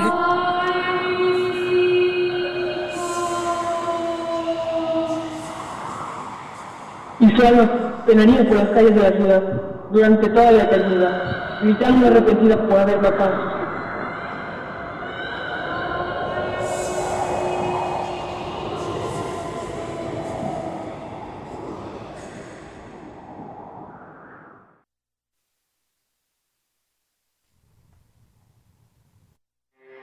Porque tu opinión es importante, síguenos en nuestras redes sociales, en Facebook como Prisma RU y en Twitter como arroba PrismaRU. Relatamos al mundo. Relatamos al mundo. Bien, Son las 2 de la tarde con 34 minutos. Muchas gracias a, Dulce García y esta radio leyenda que nos envió de La Llorona en esta adaptación que hizo. Espero que les haya gustado. Y muchas gracias a todos ustedes que eh, siguen escuchándonos, que nos siguen sintonizando, que nos siguen enviando por ahí también sus fotografías de sus ofrendas. Eh, muchas gracias por eso. Gracias por la sintonía del día de hoy. Es día festivo y muchos estarán pues con otras actividades quizás más allá de las normales y cotidianas que llevan a cabo todos los días. Había por aquí un mensaje que también pues hay que, siempre es importante seguir comentando estos mensajes. Esta semana nos mantenemos en semáforo naranja con alerta, lo acaba de escribir hace unos minutos a través de su Twitter la jefa de gobierno Claudia Sheinbaum y dice, hago un llamado a la ciudadanía, sigamos siendo solidarios, utilicemos cubrebocas, mantengamos la sana distancia y lavémonos las manos frecuentemente. Una vez más, les pido no bajemos la guardia, pues así nos seguimos manteniendo eh, con pues todas las medidas y la importancia que le debemos dar a cada una para que pues juntos logremos salir de esta situación poco a poco. Y entre tanto llega la vacuna que aunque y pese a que llegue la vacuna eh, debemos de seguirnos cuidando.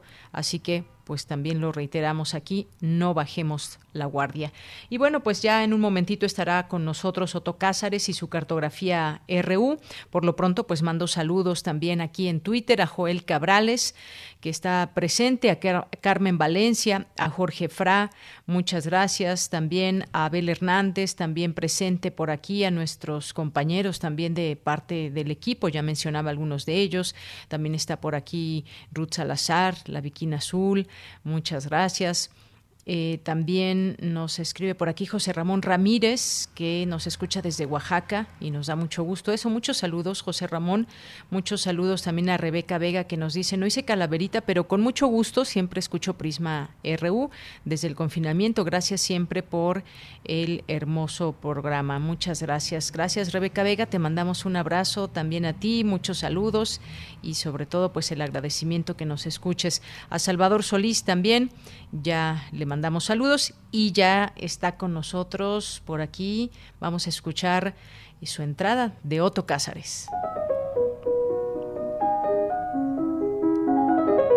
Cartografía RU con Otto Cázares.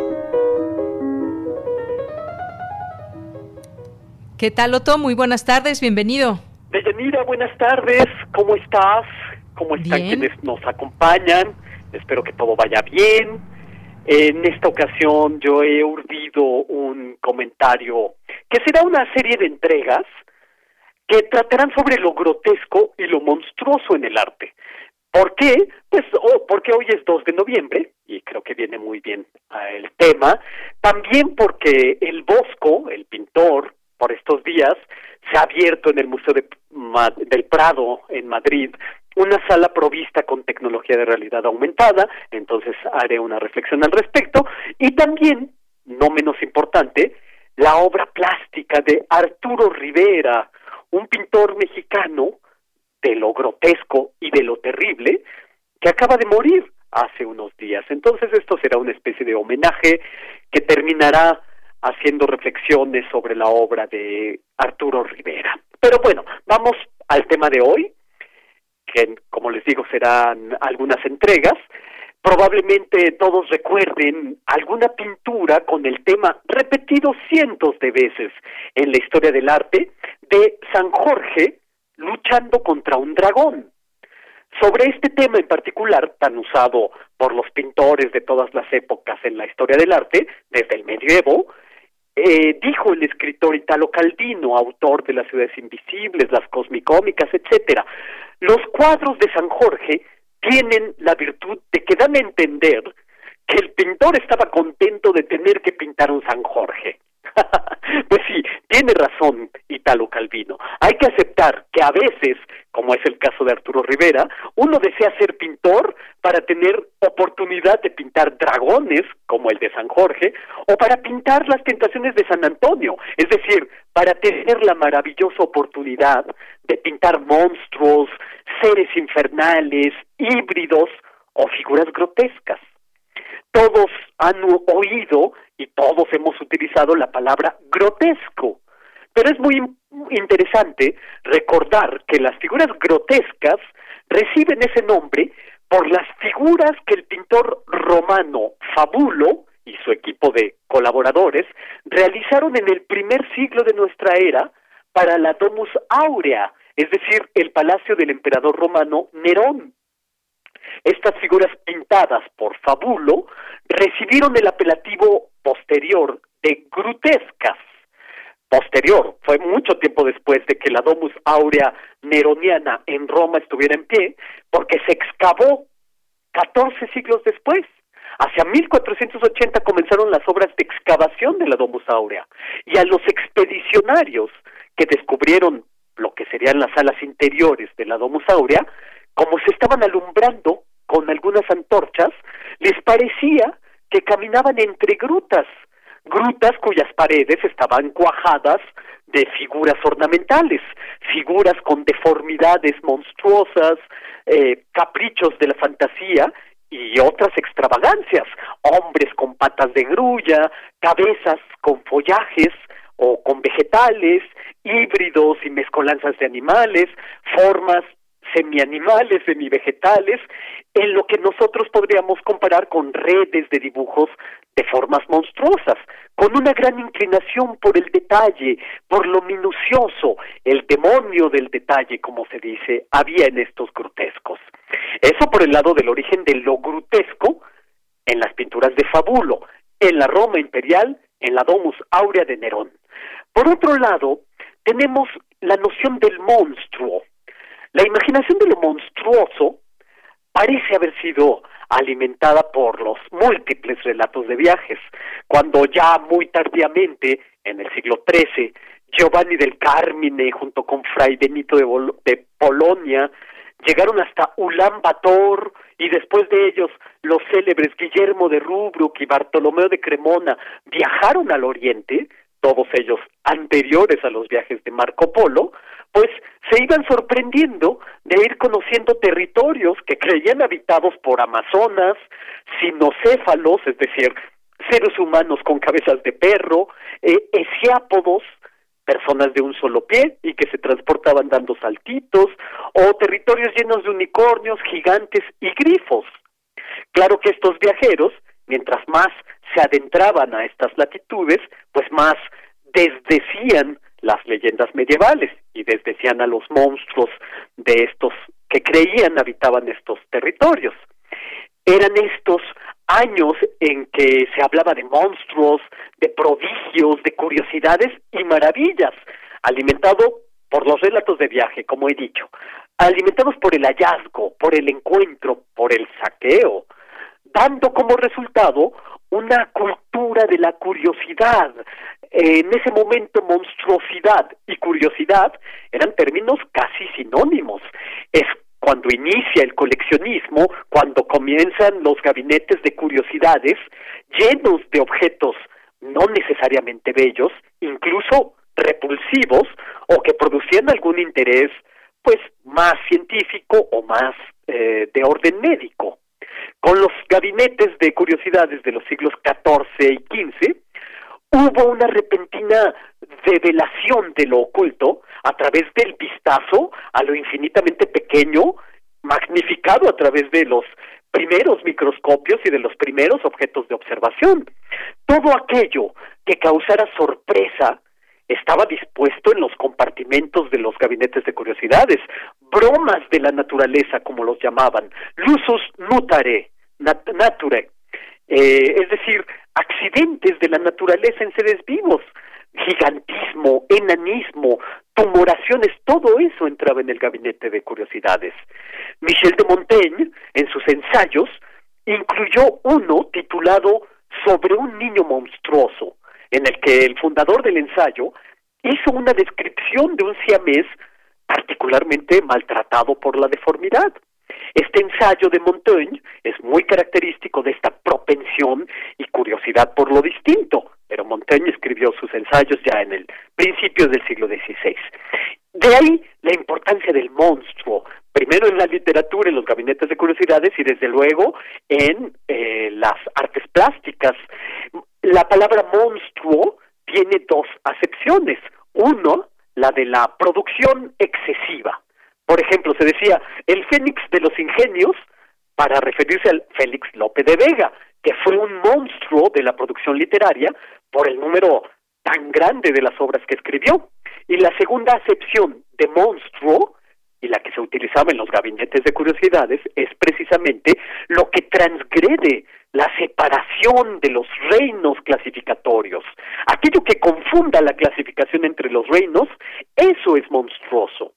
Esto, desde luego, en Europa, pero hay algo que resulta muy interesante de recordar, y es que en América, poco antes de la llegada de los españoles, eh, ustedes recordarán que debido a los oráculos que interpretaba Funestos, Moctezuma quiso suicidarse y degollar a sus jorobados y a sus enanos que debían acompañarlo al más allá. De modo que Moctezuma también era un coleccionista, pues de eh, maravillas y prodigios.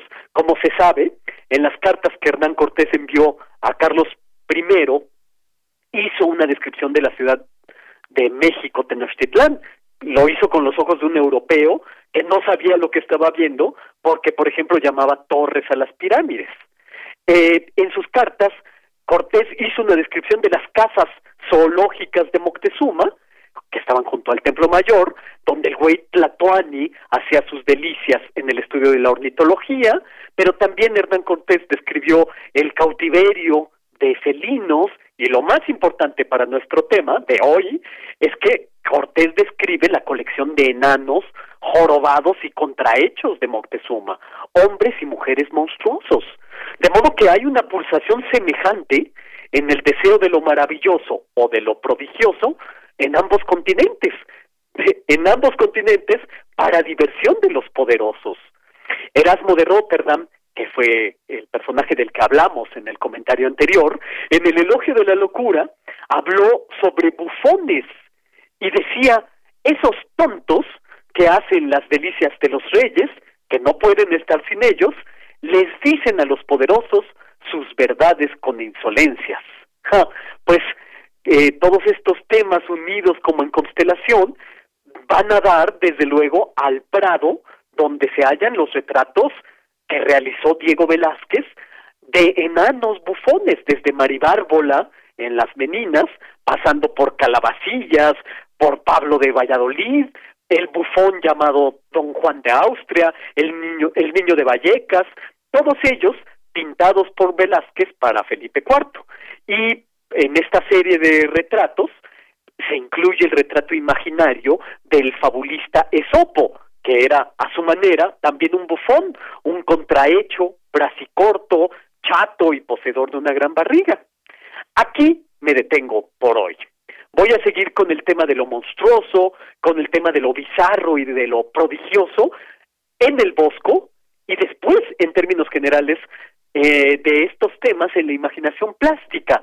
Todo esto como preámbulo útil a las reflexiones que urdiré con ustedes acerca de la obra de Arturo Rivera, gran pintor mexicano, anacrónico como el que más, pero sin duda muy significativo, y al que haré un homenaje radiofónico póstumo, porque murió hace unos pocos días, y bueno, por el momento me detengo. Esto es lo que yo tengo que decir este lunes 2 de noviembre de 2020. Otto Cázares, pues muchísimas gracias y te escuchamos el siguiente lunes. Un abrazo. Un abrazo, encantado. Disfruten. Claro que sí. Hasta bueno, luego. pues Otto, hasta el próximo lunes. Muchas gracias por esta cartografía RU. Continuamos. Prisma RU. Relatamos al mundo.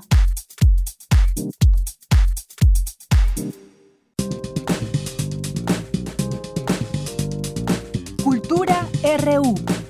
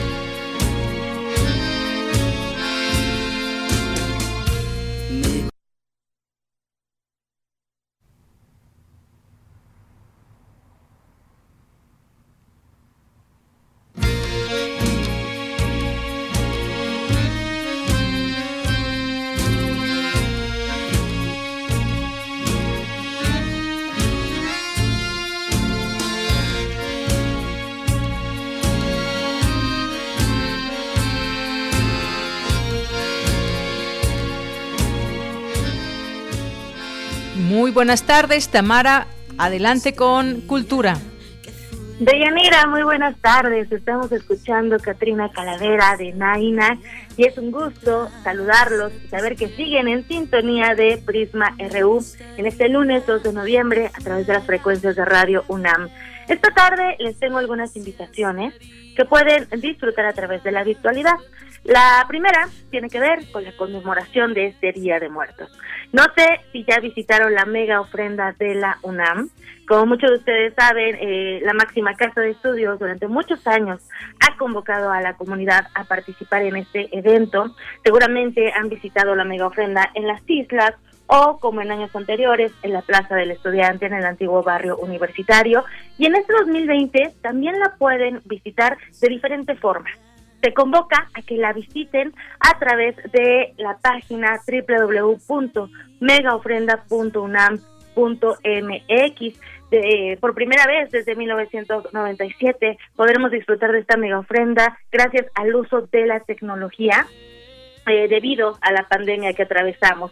Hay varias actividades, hay concurso de Catrinas, podemos votar a través de Twitter para que gane alguna de estas Catrinas que está participando. También podremos realizar recorridos visuales por las ofrendas de distintas facultades de la UNAM, así que los invitamos a que se sumen a esta mega ofrenda de la UNAM a través de la página www.megaofrendaunam.mx. Y también como parte del programa eh, de, Día de Muertos, está abierta la convocatoria de cartas sonoras para cuerpos celestes. Este es un proyecto de los directores de escena Isabel Toledo y Aristeo Mora, cuyo propósito es la unión de las voces en un relato de duelo colectivo. En estos tiempos asiagos que vivimos, donde muchos y muchas han fallecido en esta pandemia y que no podemos despedirnos físicamente, pues se convoca a que realicen una carta sonora para cuerpos celestes. Se abre un espacio sideral que será el destinatario de un conjunto de cartas de familiares de personas fallecidas a causa del coronavirus. Estas cartas sonoras serán recibidas en un, en un buzón virtual y la recepción será hasta el 8 de noviembre. Hay que llamar al número 55 84 21 25 93. Va de nuevo, 55 84 21 25 93 en un horario de 12 a 2 de la tarde y de 6 a 10 de la noche. Esto para que puedan eh, pues también dejar una, una carta sonora a esas personas que han fallecido y de las cuales no nos hemos podido despedir. También como una forma de recordar a las personas fallecidas durante la pandemia y en particular entre la comunidad universitaria y sus familiares, la Dirección General de Actividades Cinematográficas de la UNAM se une al Memorial de Víctimas COVID-19 2020 con la exhibición en línea de una de las películas más representativas de nuestro cine, que es Macario de Roberto Gabaldón. Esta película estará disponible durante 24 horas a través de la página web de la Filmoteca de la UNAM.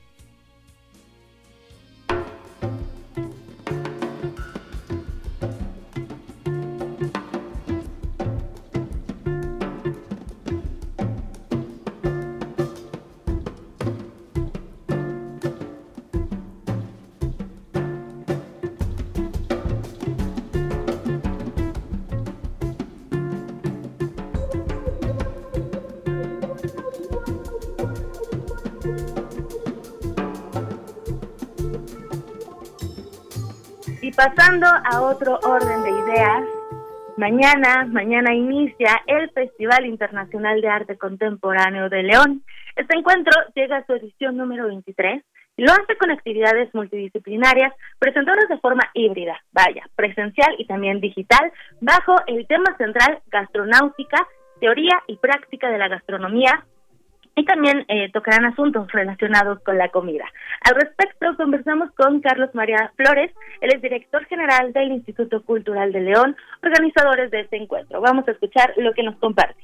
Estamos contentos porque hemos logrado afianzar una edición más del, del festival pensando en la situación que estamos atravesando no solo en el país sino en el mundo ha sido un esfuerzo pues, muy importante y, contentos porque la experiencia que vimos en FENAL nos ha permitido encontrar nuevas formas de divulgación de las artes. Y en este caso el Festival de Arte Contemporáneo pues no escapa a ello. Y en esta edición 23 dentro de nuestra área académica tenemos en la Escuela de Música una orquesta sinfónica. Esta orquesta sinfónica desde hace ya tres años ha cerrado la programación del festival. Y el año pasado tuvo una intervención importante con una muy destacada compositora europea, Émica, y con Michael Nyman. Y en esta ocasión cerrarán el festival, eh, además con una obra, con un estreno mundial de Marcus Stockhausen, uno de los compositores contemporáneos más importantes, hijo de uno de los compositores más importantes en la historia de la música, que es Kerlit Stockhausen. Marcus es un trompetista, compositor que tiene pues una muy copiosa actividad en el tema de la música y bueno, pues cerraremos con una pieza de él esta edición del Festival Internacional de Arte Contemporáneo de León eh, tiene, tendrá actividades referentes a las artes visuales y escénicas, también tendrá charlas y mesas de reflexión, también habrá maridajes entre comida y arte. Y eh, respecto al tema central, que es la comida como mecanismo de mediación, esto nos comparte Carlos María Flores. Vamos a escuchar.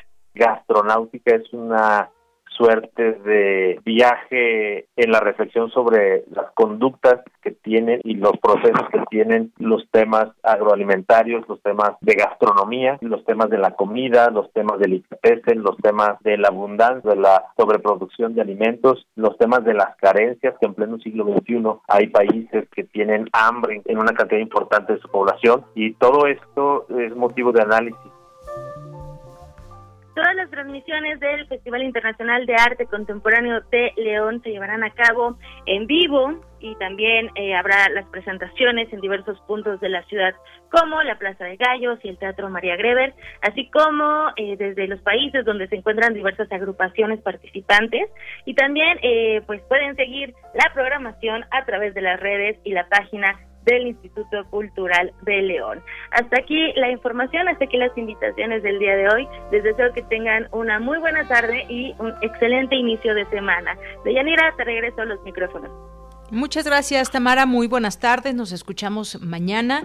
Y bueno, pues antes de despedirnos, nos quedan unos minutitos muy rápidamente. Pues tenemos aquí una calaverita que nos llegó de José Luis Sánchez, que, que dice así, nos las envió el viernes. Dice, estaba, estaba de Yanira y equipo Prisma en espera del viernes de su programa vespertino, cuando de pronto irrumpió la parca y muy ordenados y con tapabocas tuvieron que acompañarla al confinamiento de fin de semana largo con la consigna de no organizar ningún fandango.